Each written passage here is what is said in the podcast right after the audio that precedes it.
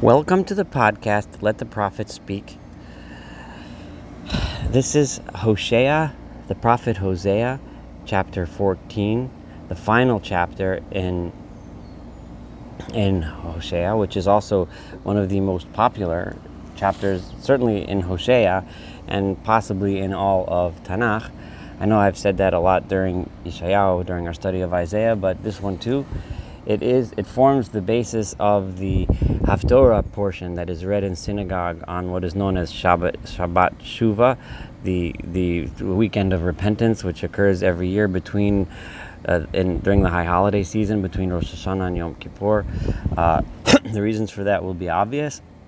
Why this is chosen to be read at that time of year. Um, it also ends Hosea on a positive happy note, which is something which was somewhat lacking throughout most of this book. Uh, as we've had, unfortunately, so much discussion of, of punishment and destruction and prophecies of doom, but this one is um, is a lot more uh, leaves us feeling a little better. Um, the um, uh, the first verse is really the last verse. The first verse of chapter 14 is really the last verse of chapter 13, in the and at least according to the way the Jewish chapters are broken up. It landed in chapter 14 based on how the Christian numbering system went. However, I'm going to still use this as the first verse of 14 because I didn't want to end last week with so much doom and gloom. So here goes as God was criticizing the people of Ephraim, the people of the northern kingdom of Israel, um, who abandoned him and turned instead to their own arrogance, to their own gold and silver and wealth and idols and so on. Um, God said that if you don't come back to me, um, uh, destruction will be what happens. So it starts as follows Tesham Shomron. You are guilty, Shomron. Shomron is the location of the capital of, of, of the northern kingdom. And it is not unusual, of course, to address the entire capital by addressing the entire kingdom by addressing the capital. Um, and also, it's an indication that the leadership is always held responsible for the behavior of the people that they are supposed to be leading, supposed to be in the right direction. And why is it that Shomron is, is, is, is guilty. Why is she guilty? Ki belohel, because she has rebelled against her God. Therefore, bacherev yipolu, they will fall by the sword. Olaleim yirutashu, their children will be uh, uh, uh, crushed and killed. V'hariyosav yivukau, and their pregnant women will be broken open. I, I, it's just the awful imagery uh, that happens sometimes throughout Tanakh. Uh, uh, the imagery of such horrifying um, suffering. Um, but unfortunately, when, when one country, and especially in those days, uh, was so cruel to their enemies, to so cruel to their, their people that they conquered, these are the kinds of things that used to occur. Um, and as we did learn in Isaiah several times, that this was when Ashur, who is the one who did unfortunately this destruction to the northern kingdom uh, and perpetrated it, when God gave them permission, so to speak, to be his his uh, rod of punishment to the northern kingdom, they took it to the extreme, way beyond what God wanted. So God was simply predicting what the people were going to do when the people decided to destroy the northern kingdom, and those people were the people of Assyria. So that ends chapter 13. Now we're going to, or technically really that chapter. Now let's begin uh, this new chapter. Shuva Yisrael, return, O Israel. This is Hosea beseeching the people. There is still yet a chance. It is not over. You can come back. You will come back. God does not want to destroy you. God wants you to come back. All of this destruction we just discussed does not have to happen, should not happen will not happen because God doesn't want it to happen as long as you just come back ad Adonai Elohecha all the way to God, the Lord your God. Because you have stumbled over your sin. A few points I would like to make. This this verse is extremely famous, as I mentioned before. Um, uh, the idea that you uh, there have been probably more uh, sermons on this on this uh, verse than many other verses in the Torah. So, um, you know, I'm not going to go off on a million different tangents, but a few things I want to point out. Some of the points that many of these sermons revolve around is how the word says shuva ad, return until. That the process of repentance is something that's a continuation until we reach God, which means it's a constant, ever lifelong process. It's not just a moment, oh, I bang my chest, I say I regret it, I say I'm sorry, and then I go on. But it's odd, it's all until the process of, of repentance is something that continues. The other all the way, all the way, all the way until we come back to God. And the other one is Kicha Shalta Bavonecha. Another topic of many of these sermons is the idea that you have stumbled uh, in your sin. It's kind of odd. It seems kind of repetitive. Isn't the stumbling the sin itself? Which would mean you have you have stumbled by sinning. But here it says no, you have stumbled because of your sinning. So it would, which seems to give the idea and the sense that that it's like two kinds of sin. There's the sin that's, you know, you, you, do something wrong, you know, but then you kind of fix yourself up and move on. You make a mistake. But then there's the sin which which becomes a part of you and causes you to get deeper and deeper and deeper into sin. One thinks of addiction as something like that. But many we, we know this in our in our lives, that there are certain patterns that we develop and they become impossible to get out of them. That's kicha shalta you have stumbled within your sin. The sin has caused you to sin any even more. The next verse, another very, very famous verse, Take with you words or things. Devarim means both words and things. Vishuvu el Adonai. How do you return to God? The the all the the uh, the the uh, commentaries explain it is not. It, Hosea has emphasizing, as he has emphasized several times throughout his book, it is not by bringing sacrifices or ceremonies or or just random uh, things like one would do to worship an idol but rather I want your words. I want it's it's very cheap. It's with you. I don't need gold. I don't need silver. I don't need idols. I don't need sacrifices. I don't need these things. I just need you to speak to me, God says. I need you to give me things that show me that you love me. That's it. That's all I want from you. Imru Elov, speak to God, speak with Him, call upon Him, talk to Him. Kol Tisa Avon, any one of you who has sin. And Vikach Tov, if you do that, you will be able to take the goodness with you. The goodness will come to you. Speak to God, talk to God, discuss with Him your problems, your issues, and, and, and resolve them. Resolve to be better and work to be better. Unishalma Parim Sifasenu.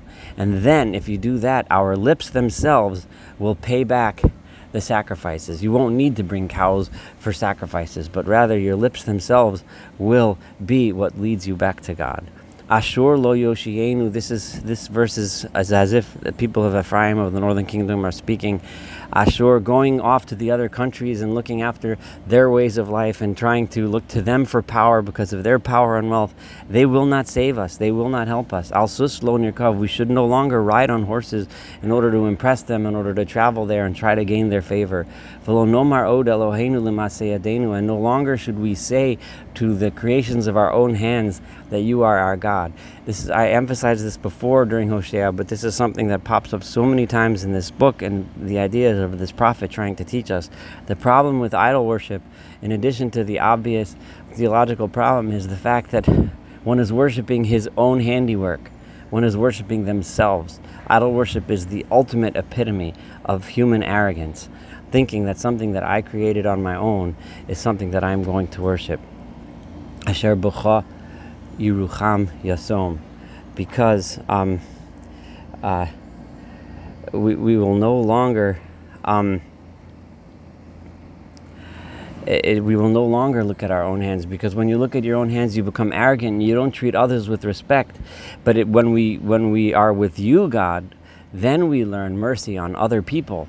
Then we're not arrogant. Then we realize and understand that all of us are equal under you, God. We are all equal. We are all children of God, and therefore we treat the orphan with pity.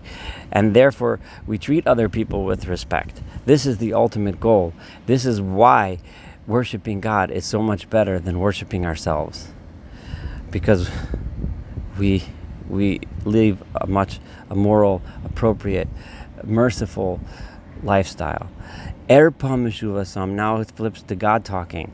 I will heal you from your rebellion. O havim nidava. I will love you in a generous, beautiful way. Why? Kishava pimi menu. Because my anger has turned away from you. I am no longer angry with you.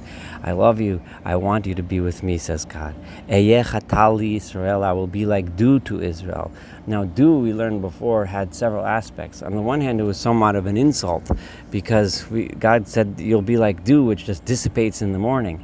But dew is also a soft, gentle way of nourishing uh, the ground and the land with, with moisture. Uh, Eyechatali Israel, Yifrach Kashoshana, it shall blossom forth like, like a rose or, or some other kind of flower. Some translate Shoshana as a lily. V'yach shoroshov kalavanon. And, but not just a flower that comes up and then dies in a week or two, but it, its roots will strike root in the ground like the trees of Lebanon, strong, big, sturdy trees that last for a long time. Yelchu yon kosav, and what happens? The, the, the branches that draw from those roots will grow strong, vihi chazayis odo, and it will be beautiful and wonderful like olive trees, vireachlo kalavanon, and its scent will be wonderful like the scent of the nature and the beauty found in the hills and forests of Lebanon.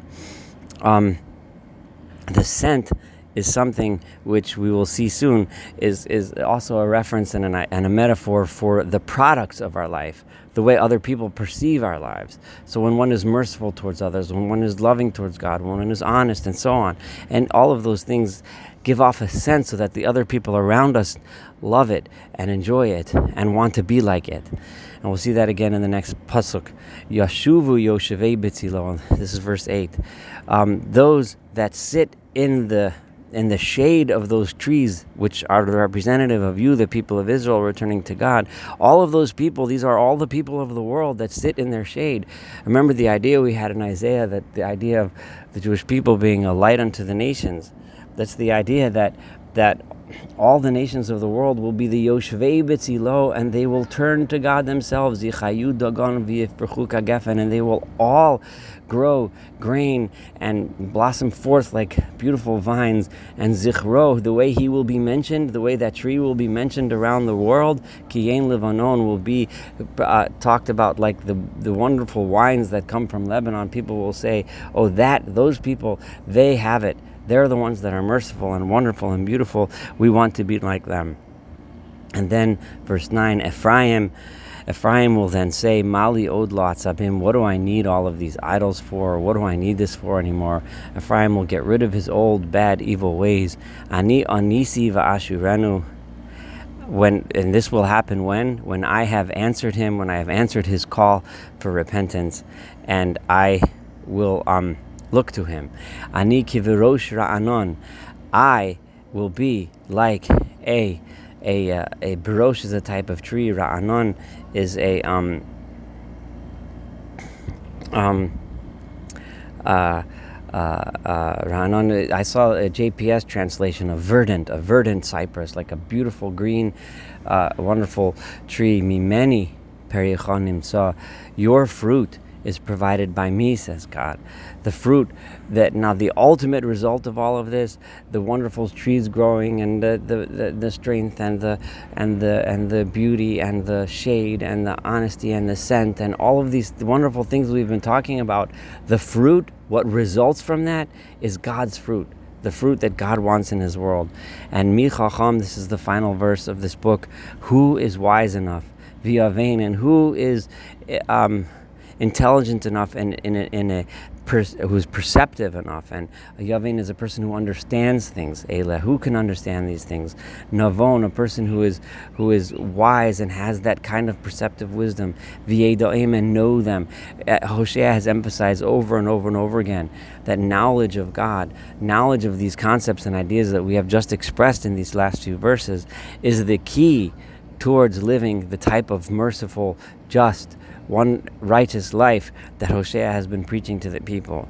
And if you understand them, what do you understand? You will understand and know the bottom line. The bottom line is Ki Yishorim Darchei Adonai, the ways of God are straight. they're not twisted, they're not dishonest. One doesn't have to bend over backwards to understand them. One doesn't have to bend over backwards to explain them. One doesn't have to lie and twist the truth.